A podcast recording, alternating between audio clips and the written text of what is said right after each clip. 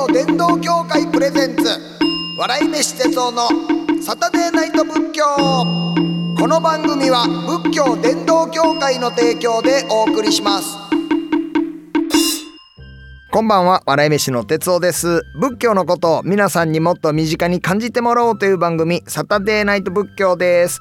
今月のゲストは神奈川県横浜市にあります曹洞宗特有山健康寺のご住職増野春明さんです。よろしくお願いします。よろしくお願いいたします。ます、えー今回ね3週目ということでもう今までねお庭の話とかもう建築美の話とかいろいろ教えていただいてるんですがあのーこちらの春明さんはねもう数多くの本を出版されてるということでございましてもうえ合計何冊ぐらいご住職出版されてるんですか？に200は超えてるんで。200めちゃめちゃ出してはるじゃないですか。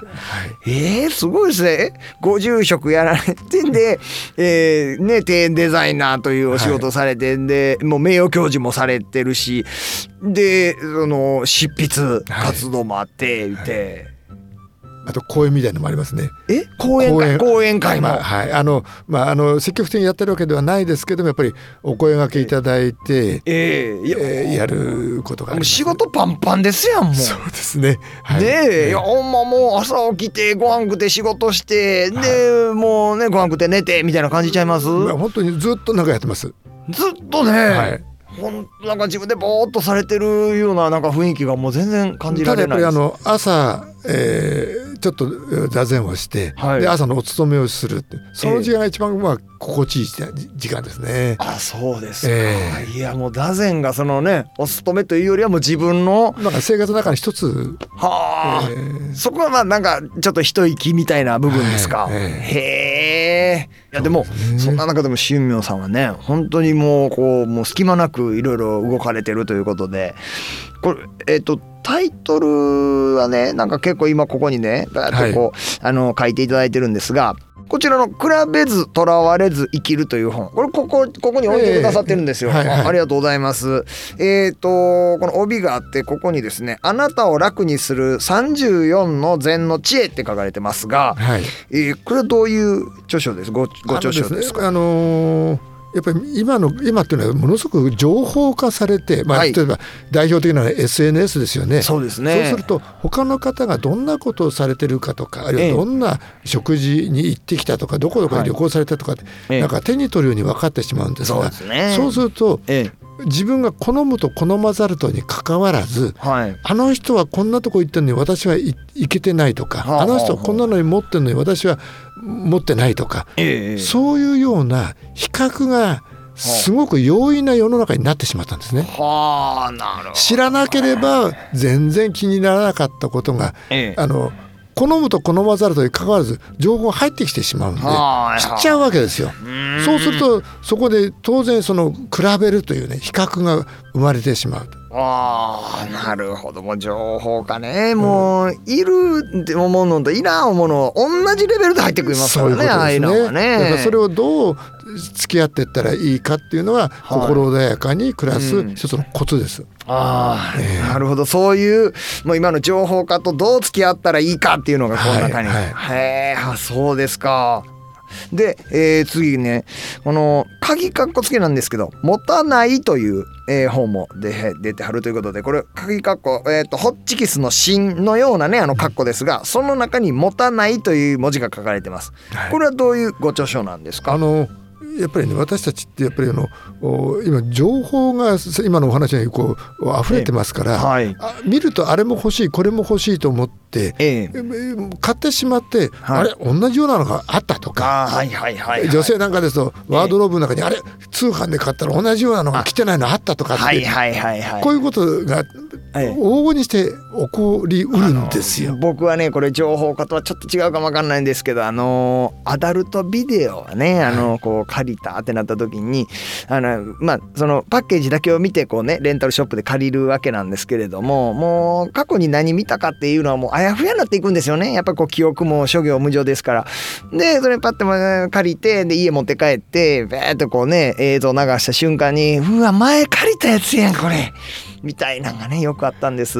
みたいな感じでこう今の情報化社会やったらね前に買ってたやんっていうのがねあると思います。手軽に、はい。手軽に手に入る世の中になったんで、ええ。その記憶をしないんですよ。ああはいはいはい。記憶に残ってないんです残ってないっていう、んはい。であのーまあ、そういうものを少しずつ少しずつこう手放していくっていうのは持たないということなんですね。ああなうんるほ、ど、でですから物を買う時も3つにこう私分けたらいいですよって。ええ。本当に必要なものはえー必要だと思ったらすぐ買ったらいいですよと。はい。でこれあったらいいなと思うのはええ。実はなくてもいいんですよ。ああはい。それは本当に自分でその欲しくてあったらいいなだったら3日考えたらいいですよと。3日考える、はい。でこんなのあったら夢みたいっていうのはなくていいと。はあ、あ夢みたいなと思ってるもんはなくていい、うんそうそうそう。あっても使わないでしょうし。ああ、ええあのねこう電車でなんかちょいちょい見るんですけど、はい。こうでっかいなんか芝生のグラウンドみたいなのがあって、はい。なんかこう別に人ついていかんでもなんか勝手にこう芝生がウィーってね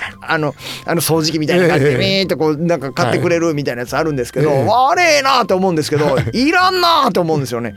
うち別に芝生ないしと思って、えみたいなことは買わんでいいというこえとです。そうですそうです。あそうそうそう。いざ買ってしまうとじゃあそれしまうのをどうする？それの維持管理や定期的に修理に出さなきゃいけないと。やっぱりいろんなことがこうついてきますよね。あいやほんまそうですわ。うんええでもいますよね。次から次へとこれ、はい。ほんまにいんのみたいなやけど買う人とかいますもんね。まあ、そういう人に限ってその高い地下のところに住んでてはあはあは住むところが物に溢れちゃって占領されちゃってはいはいはい。狭いところで自分は暮らしてるいやそうです。もう気付いたらほとんど倉庫になってるそうそうありがちな話なんです。ああ、なるほど。それをう整理して手放していくとこんなに豊かなところに私空間空間に生活できるじゃないかっていうことですよね。ああだから手放していくってこともやっぱり大事な係ですか。あーうーんあの結構服でも、はいもうお気に入りの服があって。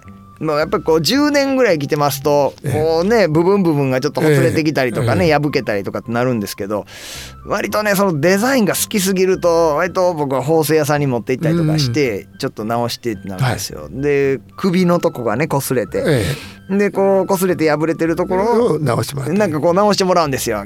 なんか一回外して、はい。裏返してミシンでゲーッと蓋をしてそれをもう一回縫い付けてもらうみたいな。はいはい。で5,000円ぐらいでやってくれはるんですよ。うん。でそれやってもうてうわーなんか若返った服が若返ったって思ってね。うんで袖通したんですよ。だ袖のとこビリーって破れてでまたこっちも修理せなあかんってなったから、あんまりもう修理とかは意味ないかなとか思って。でもね本当にやっぱり自分の思い入れのある服とか、ええ。なんかこう特別な時に着たっていうそういうええ記憶のある服とかっていうのははいやっぱりね手放したくないんですよ。そうなんですよそれはねやっぱりね大事にね、ええそれで修理されてあえやったらいいですよ。それはいいですかでうんでそうじゃなくて、はい例えばもうこの服ああ見たら3年も袖通してないなしてないわっていうようんこなのあったんだっていうのは、はいもう多分置いといても着ないです。そこに気づけるかどうかですよね。でそれをやっぱりこう、はい処分していく処分していくのもただゴミにするんじゃなくて、えあのリサイクルショップに出すのもいいし、はい。フリーマーケットに出されるのもいいですし、ええ。なんかこのそれをもう一回生かしてもらえるところに使ったらいい。でそそうそういうのがチャンスがなかったらそれ切ってええええ。自分で布でランチョンマットにしてもいいしなんかこう、あーはい。そういうのはねなるほど。命を生かしていくっていう。はあ、そっか次の命にしたらいいっていう考え、はい。いいですね、まあ、それを日本では昔から見立てというんですね。あ見立て、一つの命が終わったものを次の命として使ってあげると庭ではあのもう引けなくなった石臼を飛び石に使ったりするじゃないですか。はいはいはいはい。あれ見立てというんです。なるほど。それ見立てっていうんですか。て。昔から行われてますね。へえあ勉強になります。あとはあの焼き物なんかが割れた時にええ。金継ぎとか銀継ぎってこうはあ。の漆とそのええ金の金粉でこうついついでいくとええ。新しいなんかこう価値観が生まれるわけですよ。今までの景色と違うと。はあそれ先ほどのあの切れたところを直したのとね同じです。修理と一緒ですか。同じです。ああ確かに。それはそれでまたおしゃれですもんねね。また別の価値が生まれてくる。へえ焼き物にもそんなんがあったんですか。ありますあります。昔からあります。へえ面白い。でこれはまだ一番気になるのがええ「あなたの牛を追いなさい」というね本出してはるんですが、こちらがあの俳優さんですよね。あの松重豊さんとのご本って書いてあるんですよ。はい。これはどういう本なんですか？これはですねあの実はあのこの禅の中で十牛図って、はい。十の牛の図図という、まあほうほう。十の絵があって、はい。それがそのお悟りをはい。得るまでのその心の状態を絵にしたものなんですよ。はいはいそれがあって、それに松重さんはものすごくええ。興味を持たれてへてえいらっしゃったんですよ。あそうれであのーまあたまたまご縁があったもんですからはい。これ題で一緒にやりませんかってお誘いいただいてそれではということで。あら、はいちょっとその松重さんとのご縁っていうのを詳しく教えてもらえないですか？はいあのもうこれどうすはですねる家康僕見てるんあそうそうですね,、はい。ね石川和正さん。はい、ねえーはい。家康からその、えー秀吉に乗り換える、はい。ねはい方ですけれども、えー、だだななんでまたそんなことまあ、この「どうする家康」が始まる前ですけれども、ええ。えーあるあ、まあ、あの JR はい。の雑誌が、はい新幹線乗りますとあのポケットに入ってああこのねはいはい、前に入ってる、あ一息という雑誌があって、ええ一息はい。あれを JR さんから、まあ、お誘いをいただいて、あはいはいはい。それでお相手が松重さんだったんですよ。あそうなんですか、はいそしてで実はその禅にものすごい興味を持たれて若い時から、えー。あそうだったんですか、禅寺に行ったりとか、はい。座禅されたりしてた、えー。いらっしゃったんですよ。で、まあ、それが一つとはい。たまたまですがえお嬢様が私の教え子だったんです。偶然だったんですけど。え あらそうなんですか。偶然。偶然。へえ。ああので松重さんのあお父さんでかみたいな感じで。であのえー行くこのうちに来る時に娘さんにえ「お父さんあの先生だからあのお世話になったからよろしく言ってきて」ってえ。えー、うわそれもご縁ねえ。妙ななんかご縁ですね、で娘さんは実はあの学科は違ったんですけどうちのお寺に、あはい。のジャンベというあのアフリカの太鼓と踊りがあってあそれが好きでね2年も来てうちでやってくださってたんですよ。へえいやいろいろされてる方なんですね。でもそんなあれがつながってもう初めからもう和気あいあいで。ああじゃあもう親しくされてってい。うようなかな、でまあそのお寺でやったもんですから、まあ、お寺をすごい気に入っていただいて、はい。えー全部そのこの本の時もお寺で2人でやろうということになって、ああ、そうなんですね。でもこのタイトルがやっぱり独特なこのね「あなたの牛を追いなさい」その悟りをこう追い、えー求めていくないしはこう達成していく順番でこう10個の牛の絵が描かれてるんですよね。はい。で10個目でもう完璧なもう悟りにその牛が行くという。うんまああの悟りと言いますかねそのというかあの10個目じゃなくてもう8つ目にもそのその境地になっちゃうんですよ。はあはあはあ。でその最後は、はい。えーそこから自分の姿が牛の姿も消えちゃって、えそれで最後はもうお腹を出したね、ええ和尚がはいおお酒の瓶を瓶というかひょうたんをぶら下げて町に行くんですよ C に。はいえそして要は要はその山を登ったらまた下っていくわけですよ。はあはあはあ下ってって周りの人たち C の人たちにえその悩みを聞いたりこうやって暮らすと心が穏やかに暮らせるよっていうことを説いて回るところなんですね。はあそれが最最後になってるんです。えへえまあそうやってこう仏法がこう広まっていくみたいなことがそうそうそうそうここで描かれてる。はい。はあというのを松重さんとお二方で関わったと。はい、ですから松下さんがその芸を極めていくときに私はこういう気持ちでこういうふうにやられやったんだけどこれってどう、このおその自分のその芸というものを越して自分の生き方の方にこう一生懸命こう求めていらっしゃったんですね。はでそれがそのじゃあ私たちの禅に行くとこういうことここにこういうところに当たりますよねっていうえーことをお話ししてたっていう。はいああそうなんですか。へえ。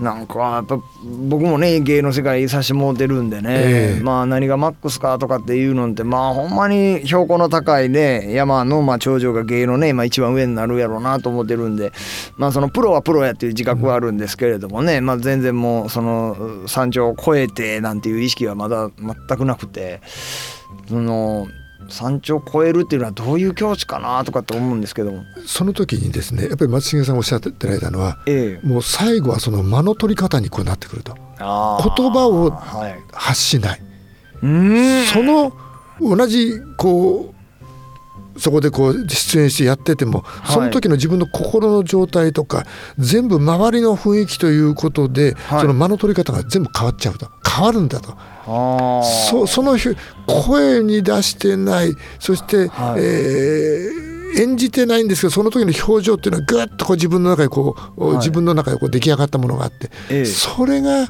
あの一番の演技だってこうおっしゃってますね。はあなんかそれ庭と建物とのなんか調和の話前聞きましたけどなんかそれに近いですかね。うん。ですから禅では、はい。あのまあ、えー教下別伝不流文字教下別伝って言うんですよ。はあ不っていうのは、えー、ならずですね。はい流は立つ、はいで文字は文字。文字はいではい。要は文字の上に立たず、はい教えという教下教えというのは別に伝えるものだと。はあ要は文字だなるほど言葉で伝えられないんですよ。ところが、えー他のところで教えられると。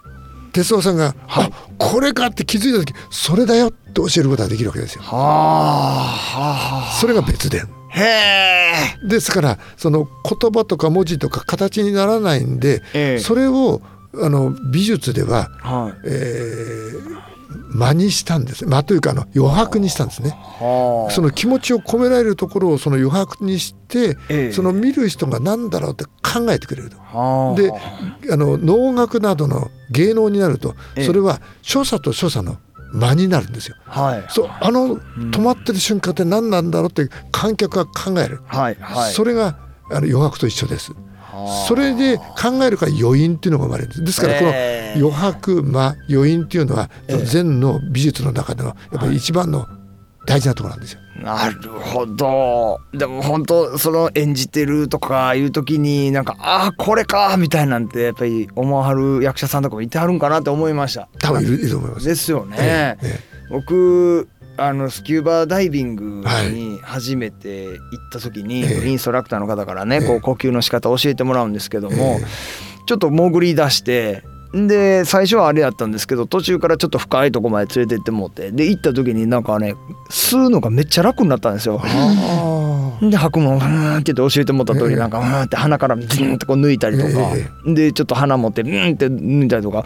でまた吸うたらでもあーめっちゃ簡単に吸えるってなった瞬間なんかこれかって思ったやつそうそうそう。だけどそれはあのここうなったら鼻から出しなさいって言われてもわからないですよね。はいはい。自分がその体験をしなければならない。はあ自分であれありましたね。ですからあの禅ではね冷暖自治っていう言葉があるんですよ。前後でね。はい。そのここにこうお水冷たいのでもあったかいのでも熱いのでも置かれたらはい。どれだけ熱いのかどれだけ冷たいのかって言われても、ええ。このくらいだって言えないじゃないですか。うん、ああそうですね。手突っ込めばはい。あえ冷たい熱いと。はい。では自分で熱いも冷たいも自分で知るという。ことはあなんですはあはあ。はあだから同じです。体で自分であ体験してあこれだって掴み取ったものが大事なんですよ。いやほんまっすね。全部はそれなんです。へえ。だから行なんです行じゃないとあの、はい。考え方で言うとはい。あの哲夫さんのはい。哲学学になっちゃうんです額になっちゃうから。どう生きたらいいかとただそれを体で実践して自分で証明しようとするから行なんです。行ね。を収めるから修行なんです。修行なんですよね。そういうことです。僕文字でね修行って一番最初ねこのまあ要はその仏教系の修行のこと。なんてこう文字で書いた時にあのあっちの工業とか商業とかのあの行を書いてしもたんですよ。ええ。ほんで違いますよって。仏教はこの行いの方の行ですよってなって。あそっか当たり前。そらそうやわ。行って修行の行あっちやったらその商いとか工業とかね。ええお金儲け系の何か営みのっていう風になるからそっちのわけないもんなみたいなんで。うんうん。なんかその言葉の修行同じ言葉でもまあ全然違うことっていうのがその仏教系のね行いの意味の行やなって思ったことあったんですが。あーいや奥深いですね。いや僕もねちょっとあの大役をいただきまして今後今度ちょっとあのこの松重さんもね出てはるような番組でねまあこう回りくどく言わんでもあのどうする家康なんですけどね。おめでとうございます。どうもありがとうございます。そこであのちょっと仰せつかりましてね。よかったですね。ありがとうございます。演技をさせていただくんですが、あ、林羅山役の笑い飯哲夫です。よろしくお願いします。林羅山ですねわかりましたはいすいません。学者役ですねあ、学者役なんです。はい、大抜擢していただきまして。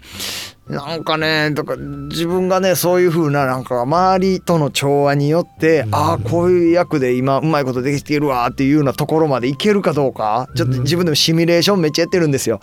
今本当にご住職からお話聞いてなんかこう本当に殿に対面してなんか僕がガーッと言うんですけれどもそこのところでなんかこうね今ほんま教えていただいたようなそのこう周りの空間ですよね、うん。で誰がいてはってとか。で自分はその中にこうどういう風な溶け込み方をしてとかっていうのがなんかピーンとこう来た時になんか演技ってうまいこと言ってんねやろうなっていうそこをシミュレーションしようって思いましただからなんか自分だけが何してとかあのかまんようにとかなんかそんなんじゃなくて。そうそう。それをこうやってその演じてるというものから頭がもう飛び抜けちゃった時にはい。できますよ、いいのが。いやそっちな。ほんまそのヒントいただきました。だ空間ってめっちゃ思いますわ。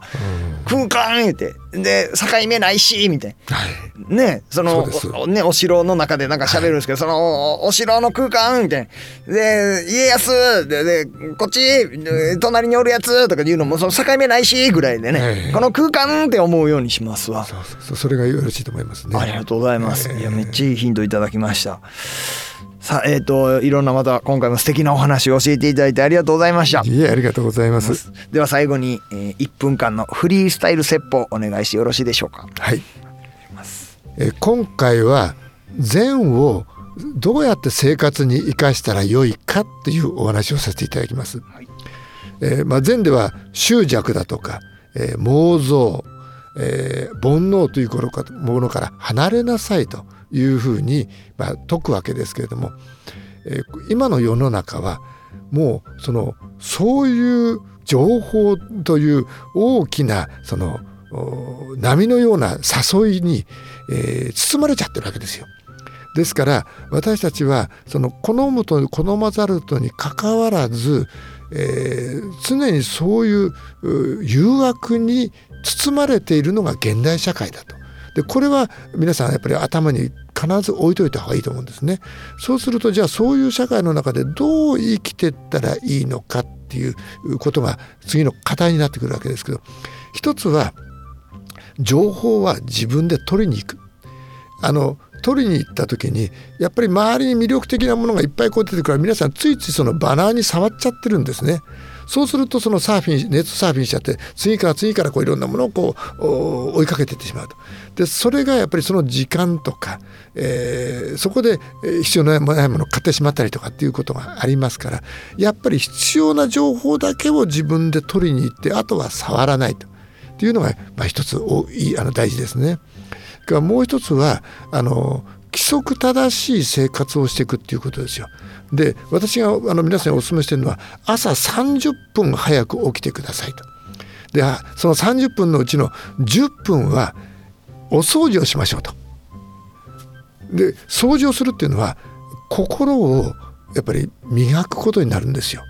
で禅ではえ一掃除二信心っていう言葉があるんですけど普通だったら修行だから信心が先でしょう掃除はその後でしょってこう思いがちですが実は掃除をするということは心の塵をもこう拭き取っていくといかに綺麗な状態にしていくかそうでないと今はそういう誘惑がもう押し寄せてくるからそういう私がさあの前に申し上げました心のメタボという体脂肪のようなものがどんどんどんどんこう知らないうちについていっちゃうからそれをついたら服ついたら服という生活をしていくといいわけで。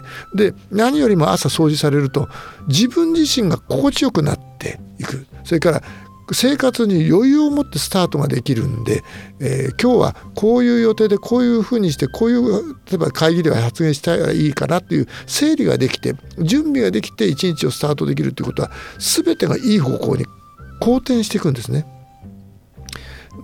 逆にギリギリまで寝てて「ああ大変だ寝坊しちゃって」飛び出ていくとどうなるかというと「ああ書類忘れちゃった」とか、えー帰って、えー急いで帰って慌ててたもんだから転んでつまずいて転んでしまったとかで会議で、えー意見を求められたらしどろもどろになってあ今日は一日ついてなかったという一日になってしまう。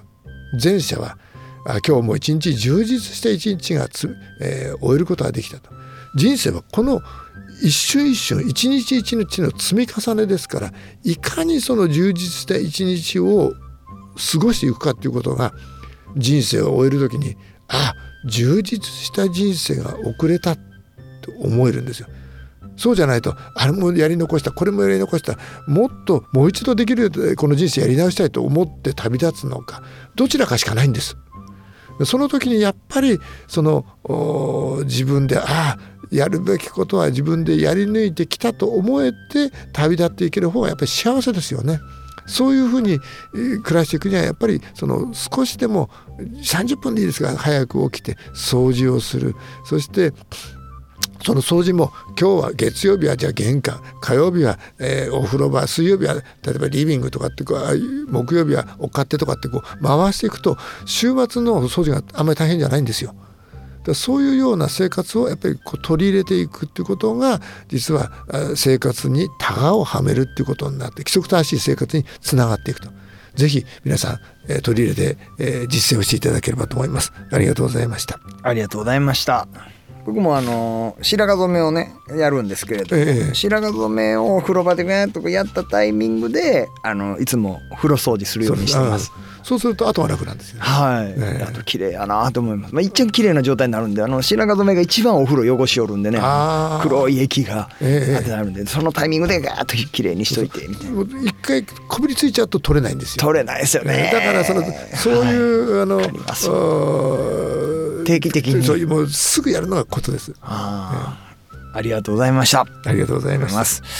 さあ、そして11月には、お掃除道、えー、こちら、三笠書房さんから、えー、出版予定があるということで、こちらはどのようなご本なんでしょうか？11月ですから暮れに向けて大掃除を皆さんこうされると思うんですけれども、はい、その今あちょっとお話をさせていただいたようにその掃除というのはやっぱりその人の心を磨いていくことにこうつながっていきますし、心地よく一日をあるいは人生を過ごしていただく、まあ、非常に大きな、えー、ポイントになるものなんですね。はい、でこれはぜひとも皆さんの生活に取り入れていただきたいなと思って、はい。えーまあ、まとめた本なんです。